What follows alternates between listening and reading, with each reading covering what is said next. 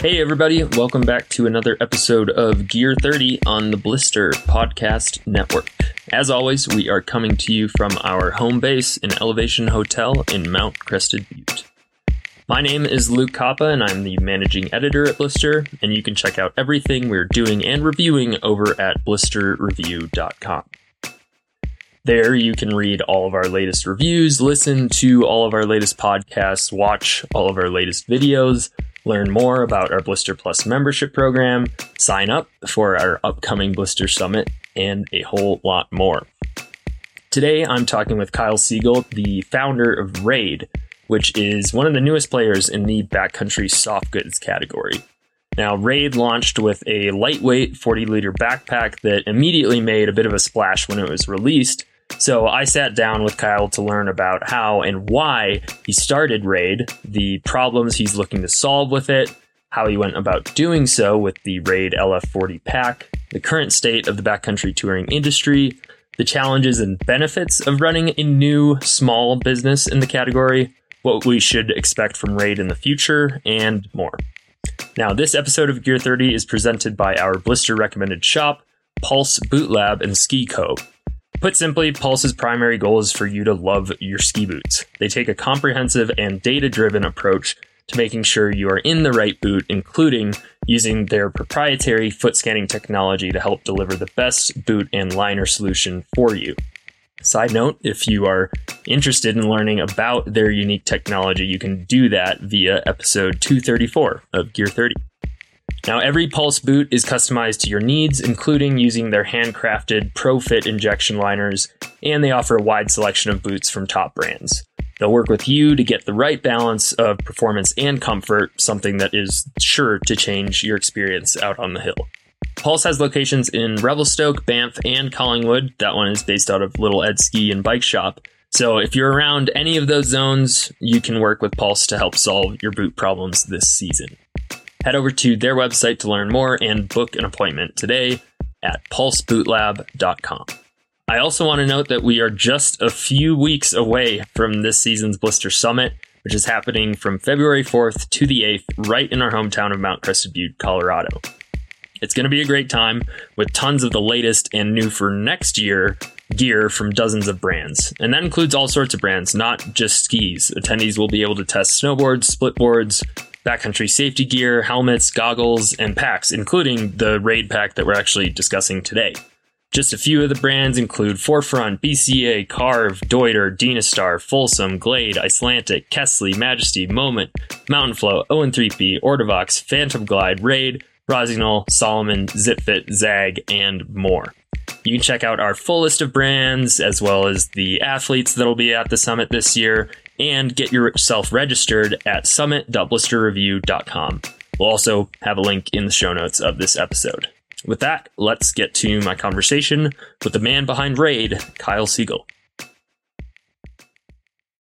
So, for starters, I think we could just learn a bit more about you in particular. Can you tell us a bit about both your professional background and your recreational background? Uh, like, what sort of sports are you in? How did you get into them? And how did you end up being in the position that you are in now? Yeah, so I'll kind of bounce back and forth between my professional and recreational backgrounds just from a chronological perspective. But I grew up in Chicago, went to engineering school in Southern California, and I didn't grow up very much skiing. But once I went to school in Southern California, I was able to drive to Mammoth, which was like a game changer for me. I was so excited to get like 20 days in of skiing per season opposed to like the three I got growing up. And uh, I worked at SpaceX in college. And after college, I was working on vibration fatigue uh, on their rockets and also was able to convince them to let me take a season off in between college and starting there full time. So I became a ski instructor at Vail and really loved ski instructing because it's like got to think really analytically and use my engineering mind towards skiing. I ended up becoming like a fully certified ski instructor in two seasons. I've taught at Vail on and off full time, part time since then. Now I teach at Aspen, which is where Raide is based and where I live. And uh, I worked at various engineering jobs after SpaceX. And after like kind of five years after college of doing that, I decided I wanted to combine engineering and my passion for skiing and try to get a job in the outdoor industry. And I was able to convince someone at the North Face to give me a job in their performance outerwear team, which was awesome. It was like during the time they were developing Future Light. It was, and that taught me a lot of skills that I've since applied to starting Raide. And um, I think really like understanding like product strategy and the development calendar from the North Face combined with more of an engineering ethos from SpaceX is really what has informed the direction of Raide. And I would, I'd say that engineering ethos is, is thinking about things from a problem perspective. I think a lot of other brands might, uh, they think about like a category and a price point they want to build a product into. And I thought about it. I think about products like what are the problems I'm trying to solve in the space and how can I solve them with my product? So, um, since the North Face, uh, I my full time job is in in engineering, um, and I have since ski instructed, and I've just gotten more and more into backcountry skiing. Uh, I got my Pro One certification last year, so I've just continued to learn more and more on the avalanche safety side of things, and I'd say I split my time like 50 50 in between backcountry and resort right now. Raide is a, a new player in the industry, but what were some of those main problems that you were looking to solve? Yeah, so I felt like a lot of brands in ski touring were equating low weight with speed.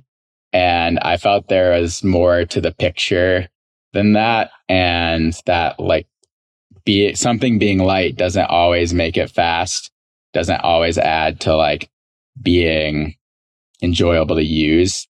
And I want, and I felt like there are a lot of skiers that actually just like wanted more of a balance than what I saw in the market. I felt like in the market, things were either on the lightweight, like more skimo oriented side of the spectrum, or they were on the freeride side of the spectrum. And you know, I think one thing that really illustrates this is like the trend of putting like a skimo race binding on like a 115 underfoot pow ski. And I think that's like an awesome compromise for a lot yep. of people. And I basically wanted to create like soft goods products that were the equivalent to that setup and where like it was really a compromise between like being fast on uphill, but also being able to ski downhill with style and just creating products around that whole ethos. Um, so I just didn't feel like that existed in soft goods. And my, like the peak of my frustration was in packs because I really feel like packs actually like impact your speed on a ski tour and like enjoyability on a ski tour quite a bit. And like the light packs that are top loaders just slowed me down on my big objectives, trying to get to stuff. They were uncomfortable, which also slowed me down. Um, and sometimes they break. And then but like I didn't want to use any of the like really overbuilt stuff. Gotcha. Yeah, I think the it's it's an interesting perspective in that like yeah, we have been generally taught lighter stuff is yeah, faster, especially in terms of when we're talking about human powered travel. Uh but yeah, personally that's never been something that's I've really connected with. Like I'm I, I'm never turning on Strava when I'm clicking into my touring setup. I don't really care about how quickly I get to and from something, but I also really value a nice experience. And a lot of that I feel like is efficiency and things that just work well. And so, yeah, like th- you might not need to be trying to just beat your last lap time on a given route. But yeah, if you don't have to take off your pack as often or you don't have to undo as many buckles or whatever, the end result might actually end up being faster, but also just like for a lot of people, I think just being more enjoyable, hopefully. Yeah, totally. And, and don't get me wrong, like I think weight is super important, but I just felt like there more there was more to the picture than just weight and like you like comfort and organization and access. Gotcha. So when exactly in terms of the timeline, was there a distinct point where like I'm going to start my own brand? Or was it first like maybe I'll try making a one-off pack? Or how did that start? A couple seasons ago, I was skiing Rainier with like a semi-custom pack I had made with a, another smaller company. And it had a side zip access and a roll top. And I was like A-framing my skis on the upper half of Rainier. And the A-frame blocked the side zip access, it blocked the roll top, and I was at that point, that was like the peak of my frustration. I was like, I need to make the perfect pack for myself.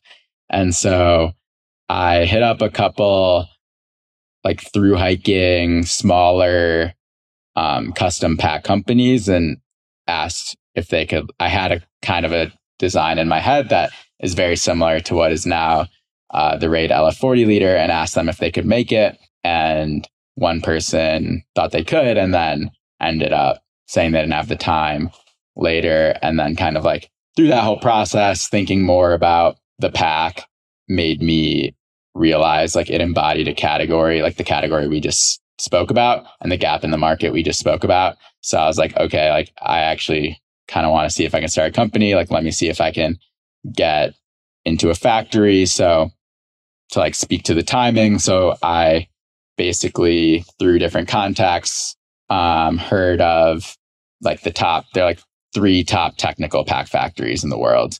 I emailed them got into one.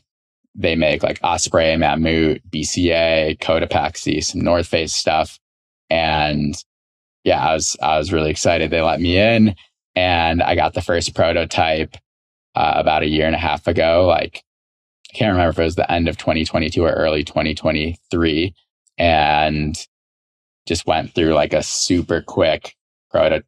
Well, it's super quick, like in terms of when you compare to the calendar of other brands being like under a year, but I did nine prototyping rounds. So that's like typically you might see three or four from some of the bigger brands. So it was expedited in time, but quite longer from like an iteration perspective than other brands, which is, I think, is like one of the competitive advantages that I have. In terms of like when you're going through the prototyping process, you have an engineering background, you've worked in the outdoor industry. Like, were you having to learn how to do tech packs from scratch? Were were there were there any like surprising aspects during that process? Where like, oh, this this is way more complicated or way more difficult than I expected.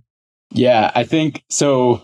I had someone help me early on with the tech packing. And then after like the first two rounds, I did all of the design and development. Um, mm-hmm. And you can get away with like pretty rough tech packs, is what I've learned. But, yeah. but basically, um, and, and for like the listeners, like a tech pack is just basically like the blueprint you send to the factory of the product.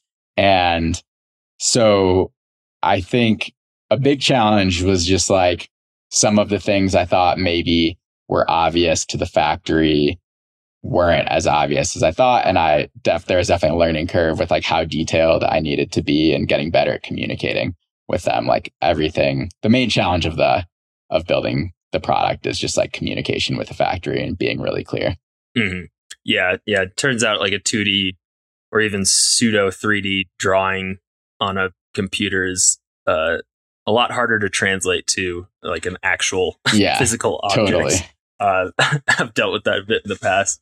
So during the process, you had kind of figured out you wanted to make this pack that didn't necessarily fit into a current category or wasn't made by another manufacturer. What were some of the main priorities in terms of features or specs or other aspects of the backpack that from the get go you're like, this is kind of a must have for me. This is what is going to make this thing different from what else is out there.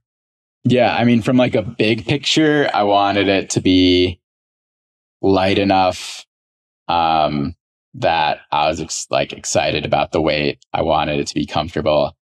Um, I wanted it to be really clean on the outside. So I call that the anti Christmas tree design philosophy. I don't want anything like, I wanted to put a product forward in the market that had the point of view of like nothing should be dangling off the pack. and kind of, which is kind of more of like an alpinism philosophy. And um, getting more into the detail, there's there's like specific, specific problems that I wanted to solve. So I wanted to make a better helmet carry um, because I just felt like doing those elastic mesh helmet carries on the outside of the pack. I call that like a turtle shell helmet carry. Uh, was slow. And then often, like a lot of times, people don't put those away and they're just like hanging on the outside when you're skiing.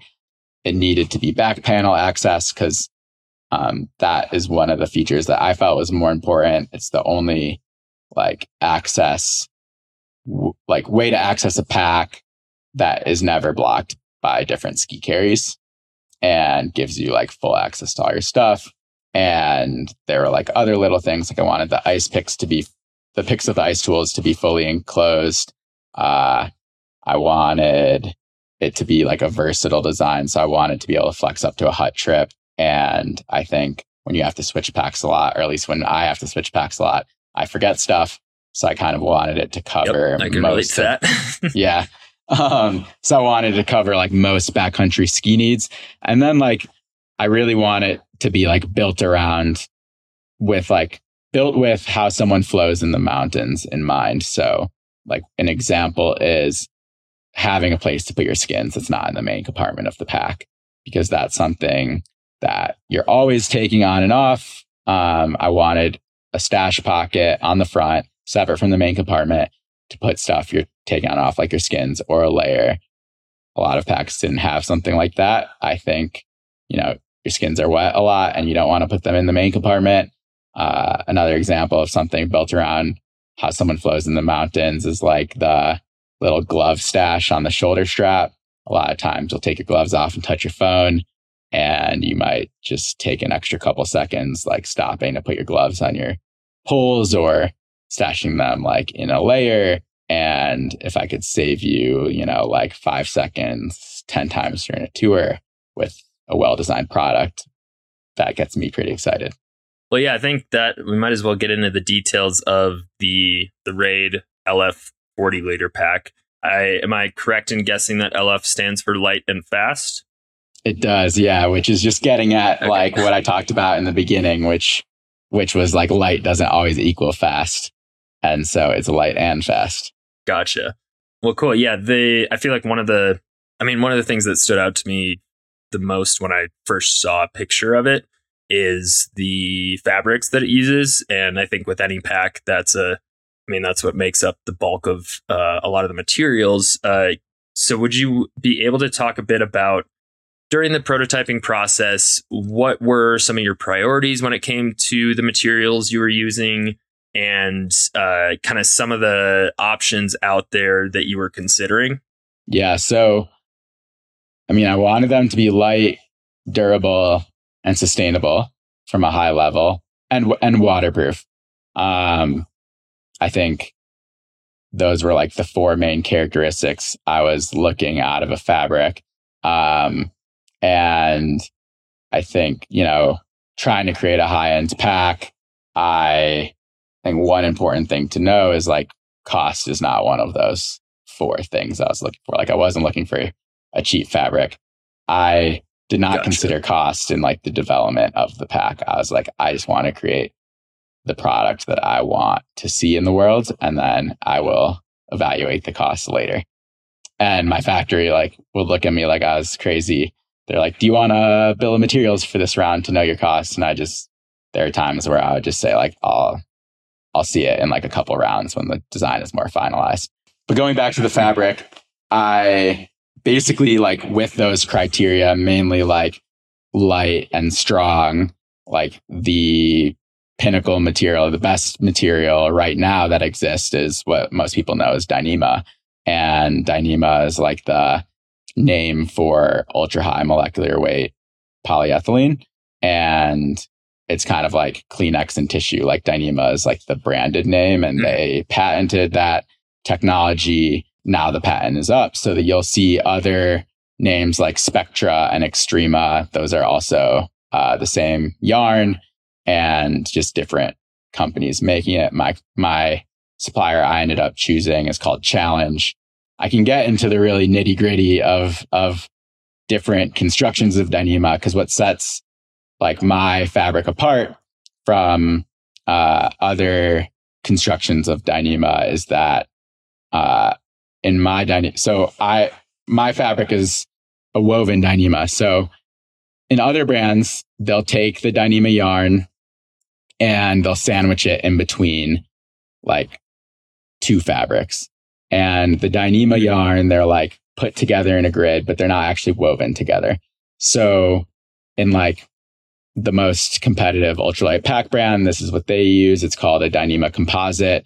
And basically, because the Dyneema isn't woven together, um, it needs like a, it needs to be sandwiched between two fabrics.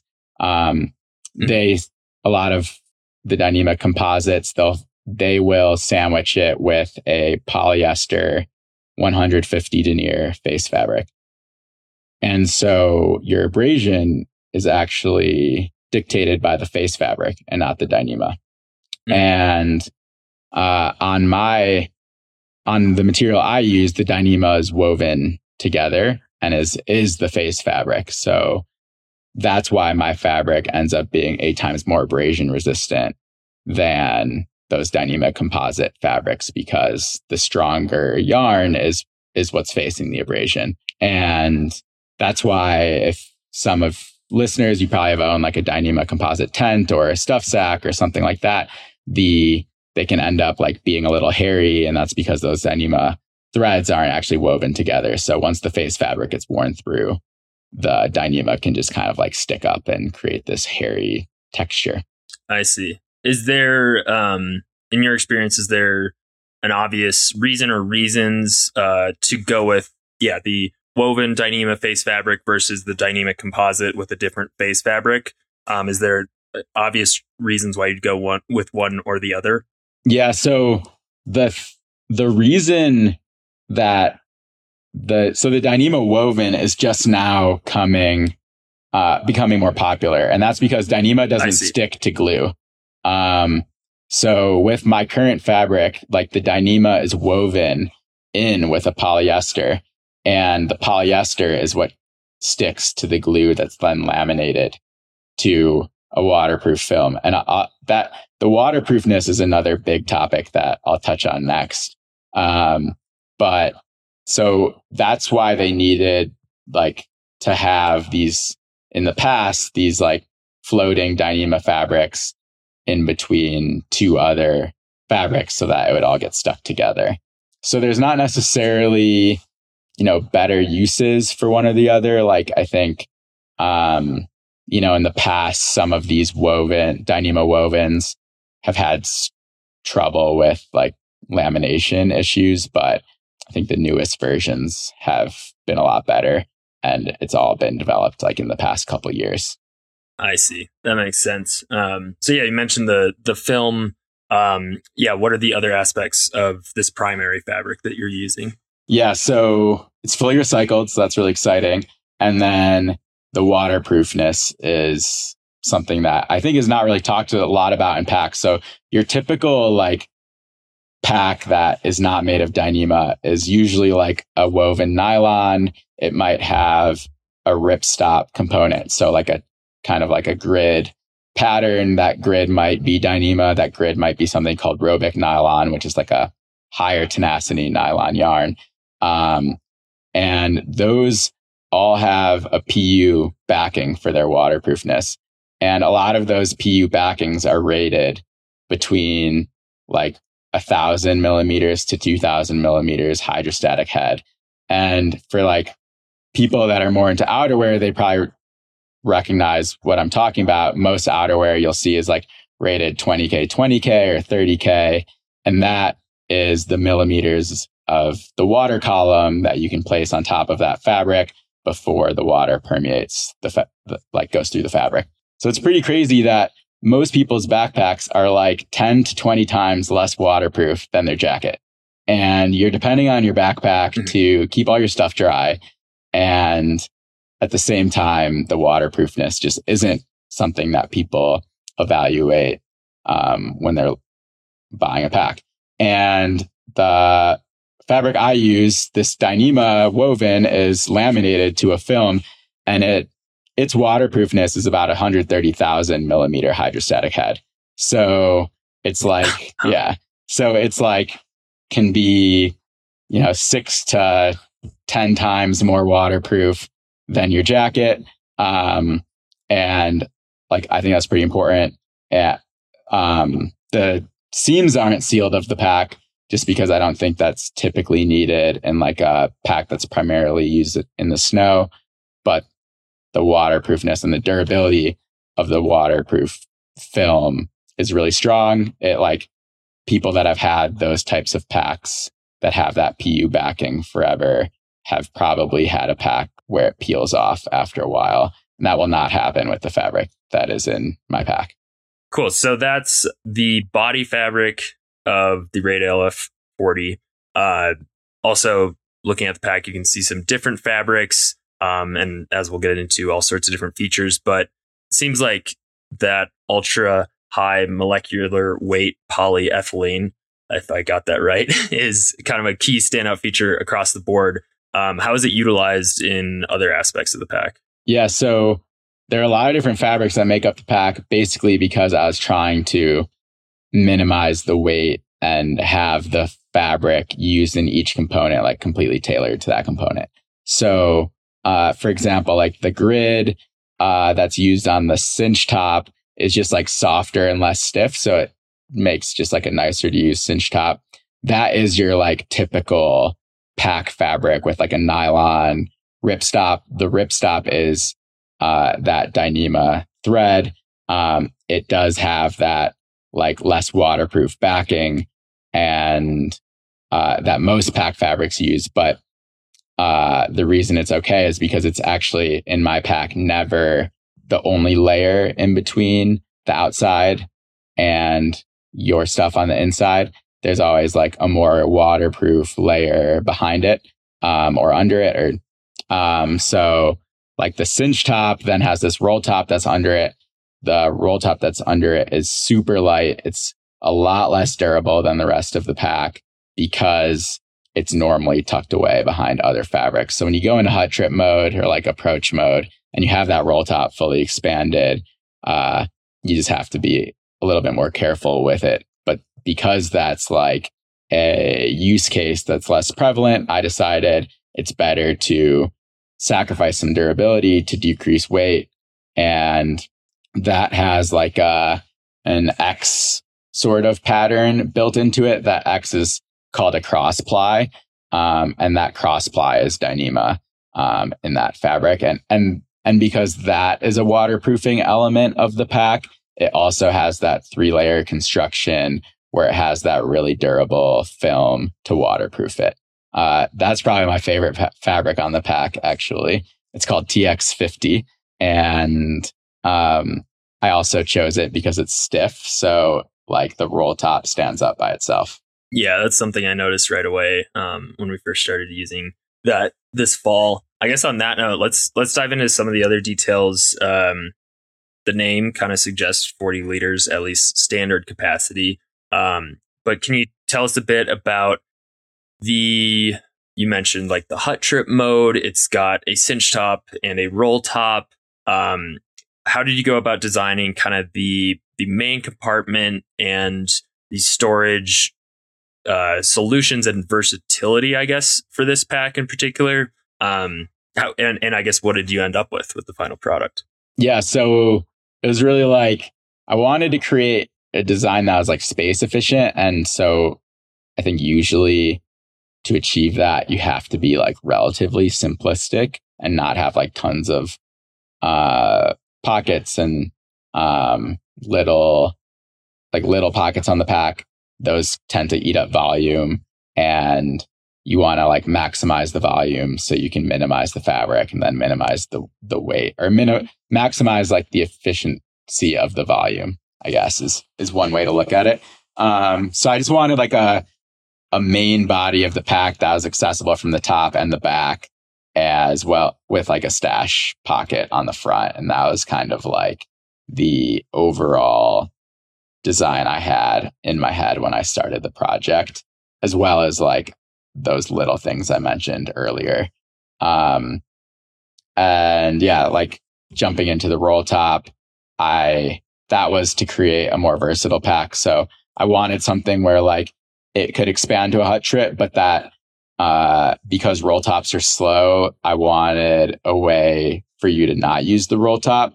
Um, so like one, you can always get into the pack with the back panel. So you don't always have to touch the roll top. And then two, uh, there's a way to stow the roll top. So you can roll it like backwards on itself. And there are these little snaps to tuck it out of the way so that you just have a cinch top at the top as well. We we have a first look of the pack on our website that has all of the specific details for anyone who does uh, want to check that out. We don't need to go over every single number, but um, yeah, any other features that you're particularly psyched about or or proud of on this pack that we haven't already covered?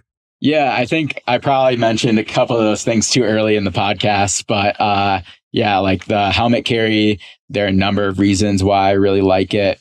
Um, one, it's high up on the pack, so it works well with a diagonal ski carry. Um, a lot of packs with like the turtle mm-hmm. shell helmet carry I explained earlier, like cannot be used with the diagonal ski carry because they would just they just intersect.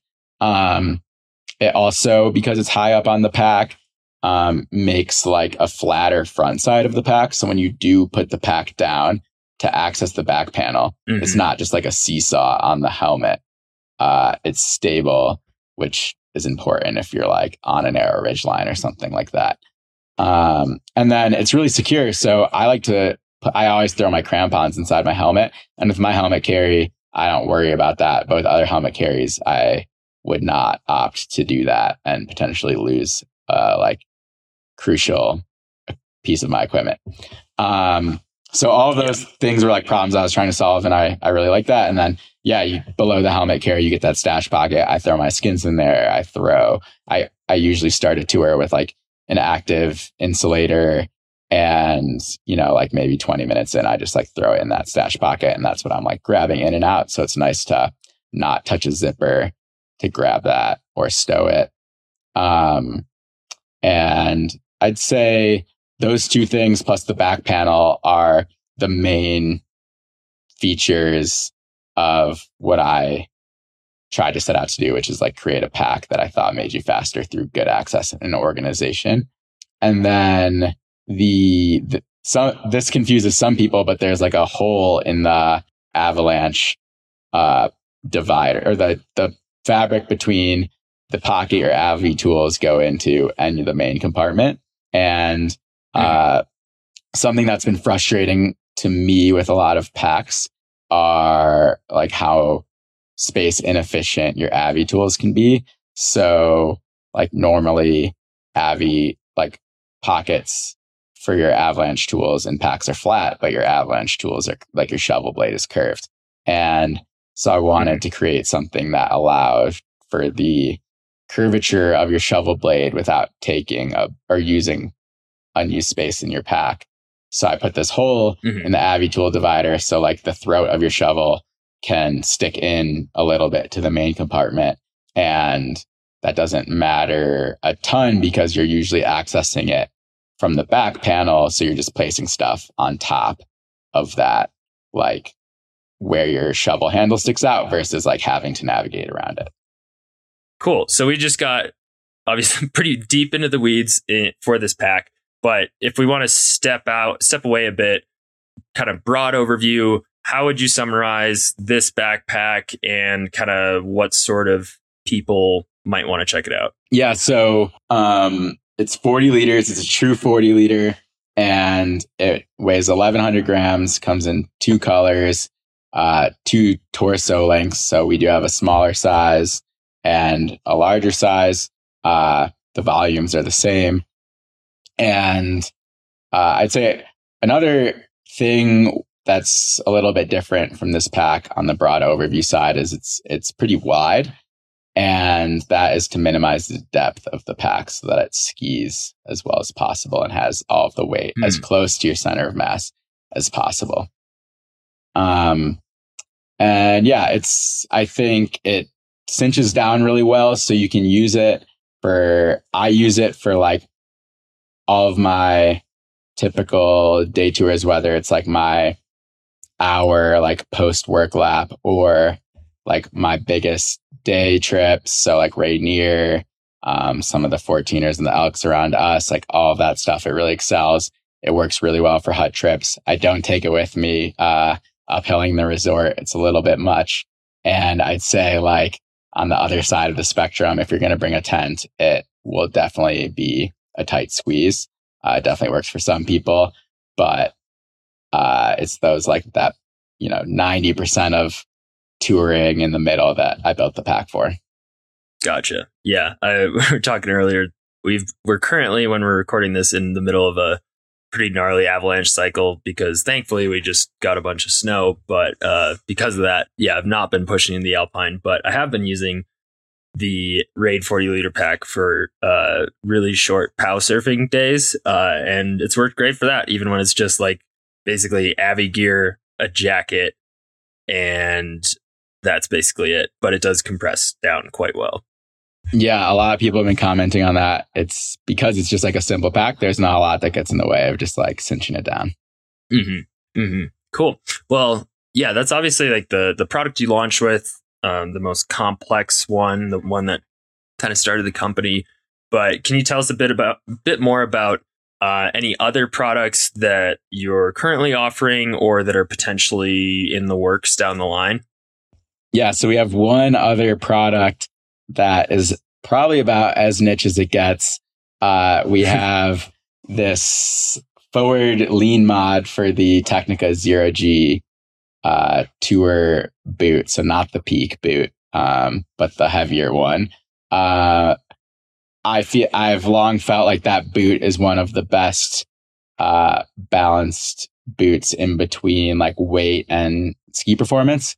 But my one qualm with the boot that has stopped me from reaching for it as much as I would like is that it's pretty upright. It has like a 12 degree forward lean stock. It adjusts to a 13 degree. Um, if you're using a binding with less toe to heel delta, um, it's it puts you in a pretty upright ski position. And I just wanted to make this for myself. Uh, uh-huh. I to to like make it cost to make the cost work out, you know, economics work out. I needed to make fifty, um, and I, it sold out in like a month, which was really exciting. Uh, I'm making more. um, so that'll be back on the website you know, in the next couple of weeks. And people have been loving it. So that's been awesome. And then in terms of like future products, like I am, the goal of Raide is to basically solve problems for human powered movement in the mountains. And with like good design, good materials, and really understanding like the market and the problems people have. So, uh, we will get into apparel. I'm really excited about our first apparel product. I'll just say it's uh, it's a pants uh, or pants slash bib, and it will use some soft shell fabrics. Uh, I think basically a lot of touring apparel falls into like the same spectrum I talked about at the beginning of the podcast, which you know you have stuff that's like tight and bright on the skimo side, and then you have stuff that's like heavy, baggy, on the freeride side, and I, there's not a lot of soft shell pants that even like fit over a beefier boot. Uh, so I'm excited about something in that space. Uh, we have a 30 liter pack coming out next season that I've been relatively open about. And we have some other exciting stuff in the pipeline uh, that I'm going to be a little bit more secretive about, but stay tuned next season. And and then in terms of like summer stuff, we're going to enter trail running. I'm not sure if it'll be this summer, next summer, but I have some cool equipment planned there. Yeah, I think like basically with with Raide, like us from the start, like once I got designed this backpack, I wanted to turn it into like a durable company that would last and not just like a one product company. And I'm I'm really excited the LF40 liter is like just the start. And I have like five years of ideas of stuff that will be coming out. And I think people will be really excited about. Sweet.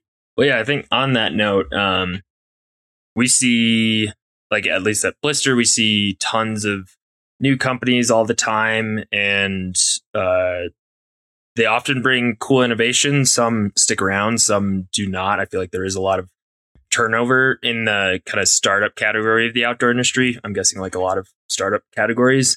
But with that in mind, was there were there any like core tenets about how you set up the business, how you went about evolving it that uh, you're proud of or that you find interesting or anything anything from like the more small business development side of things that you want to touch on? Yeah, I think for me, uh, something that's not really talked about in the outdoor industry is when you buy a product, you're not just buying like the cost to make that product and the raw materials that go into that product. You're paying for the what that company spends to sell you the products. That's its marketing, its PR, um, its events, its sales reps, all of that. And I think with a lot of the bigger companies, like what ends up happening is the cost of the product gets squeezed so that more money can go into marketing, paying more people, stuff like that. That's all. I there's nothing wrong with that. I think their like variety is great.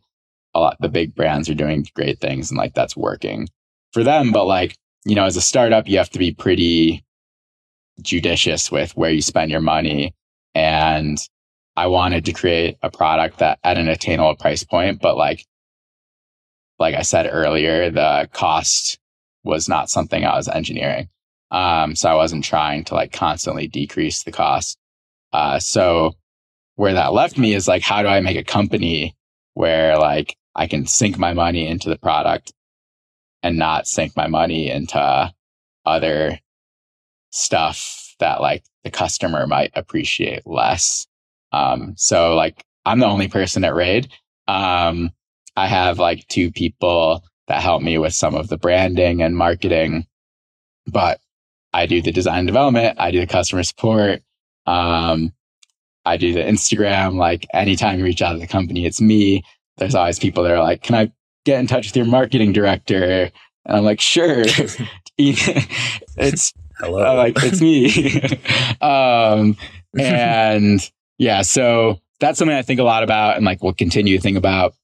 And um, is like I'm just want to be a company that's like default alive and um not like default surviving or like if something happens in the economy or like um we're not gonna cease to exist and like I I think a lot of startups might get over their skis a bit on spending and that has led to some of their demise where um instead of just like focusing on building building a great product, growing organically, they, you know, decide they want to make marketing their like competitive advantage instead of the product their competitive advantage. And ultimately, I think that's not like a, a way to build a durable company.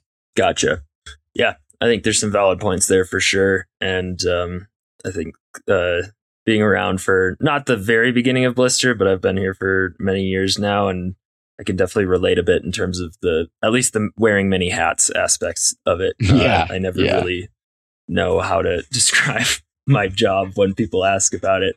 I think another interesting aspect with uh, especially smaller brands, newer brands is yeah, being a bit more flexible or you can kind of you're not set in stone to these yearly cycles. Have you had any interesting takeaways from that perspective? Like you talked about working with this factory, going through the prototyping process, but it sounds like it's maybe not as kind of cut and dry as a big company who's been working with this factory for decades and knows that this time of year we send them the prototypes for this year and then we get the samples now and like how's that been yeah so like typically just to explain to listeners like the bigger brands like they'll have their product for next year done now because they need to like show it to shops to get wholesale orders for next season so that they know how much to produce. They need to get it on athletes to be in movies. They can use that for marketing material next season and they need to get it in the hands of reviewers like Blister so that you guys can write your reviews and either like release first looks this season or pull out like come out with your first review next season. Um, and like there are a lot of great upsides to that. And uh, if I wasn't so like kind of crunched on time starting the development process, I would have loved to be on that calendar. But I found myself on a different calendar and was just focused on building a great product. And then I found that all those other things came uh, with just focusing on the product. So um, the pros are like, I'm still working on product now for next season. So I'm getting real time feedback from more people that I can incorporate into the product. I got feedback in like September from Jim Ryan using the pack in New Zealand that was then incorporated into the production pack that landed, uh, that was produced in November. And so that's like, I think just being a little bit more nimble is something I'm using to my advantage right now.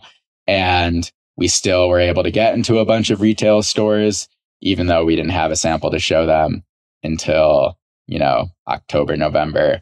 We still got some coverage from people like Blister because you guys just like to cover interesting products and stories. And so far it's working out. Maybe we'll get bigger. We'll have to get on that other calendar, but uh, right now we're, we're making it work. Gotcha. And on, on that note, like you mentioned, getting feedback from people who are some of the people that you're kind of sending, sending these packs to or, or having them test them, getting the real world feedback and implementing it into future iterations? Yeah. So we have like a pretty robust uh, team of athletes, guides, ambassadors. I really wanted to uh, put together a team of people that I felt like were mixing uh, like big objectives with a lot of style on the descent. And the first person that came to mind when I started Raide was like, I want to sign Jim Ryan. And if you haven't seen Jim Ryan skiing, like check it out. Uh, he's a, comes from a race background, but now takes that style and will just like ArcGS turns on the Grand Teton. Uh, and he's just getting started. So I'm really excited to have partnered up with him. He really put the pack through its paces uh, in New Zealand over the summer with Sam Smoothy. Uh, I also really like people who just like bring a unique flavor to the sport. And another person I reached out to was Bernie Rosow, who's like very different style mm-hmm. than Jim. He's like skiing park, um, but also skiing a lot in the backcountry. Um, and then, yeah, so a lot of people like that I mix into the team. We have a ton of guides. A lot of guides are carrying like a 40 liter pack. They're out there every day. So they absolutely thrash the pack. They're great testers.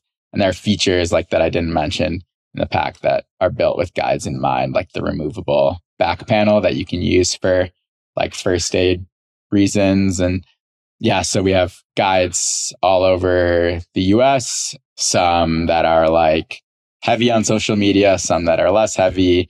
Um, some of them are listed on our website, but we've been like a lot, so many awesome athletes and guides have been hitting me up and I've wanted to get them on the team. I've been a little slow to update the website and, but we're really excited to like bring forward people of different backgrounds, ski styles, professions onto the team. But all of them, their main sport is ski touring. They're like doing big objectives and they all bring a unique flavor to that style of skiing. All right, Kyle. Well, I really appreciate you taking the time to run us through kind of the backstory, purpose, current products and see some future ones for Raide. Uh, for the people out there listening, uh, we have been testing the pack. Uh, both Justin Bobb and I are testing it this winter, and we'll be posting a full review later on once we've been able to spend more time on it, other than just hiking up a hundred foot pow surfing hill. Uh, hopefully, fully testing the te- technical capabilities. But for anyone who wants to check out the products in person, uh, you can actually do so at this year's Blister Summit, uh, February 4th to the 8th at Mount Crested Butte. Raide will be there. People can take out their packs on the guided backcountry tours that you can go on as part of the summit, in addition to a whole bunch of other stuff. Uh, so we'll leave a, a, link in this episode for that. But yeah, for now, uh, thank you for joining me, and I'm um, looking forward to hopefully uh, skiing together at some point in a few weeks. Yeah, I'm so excited. I haven't been yet, so I'm really looking forward to it. Sweet. Well, I'll see you then. See you then. With that, I will close out this episode of Gear 30. Thank you to Kyle for the conversation. Thank you to Justin Bobb for producing this episode. And thank you all for listening. As always, take good care of yourselves and everyone else. And we will talk to you again next week. See ya.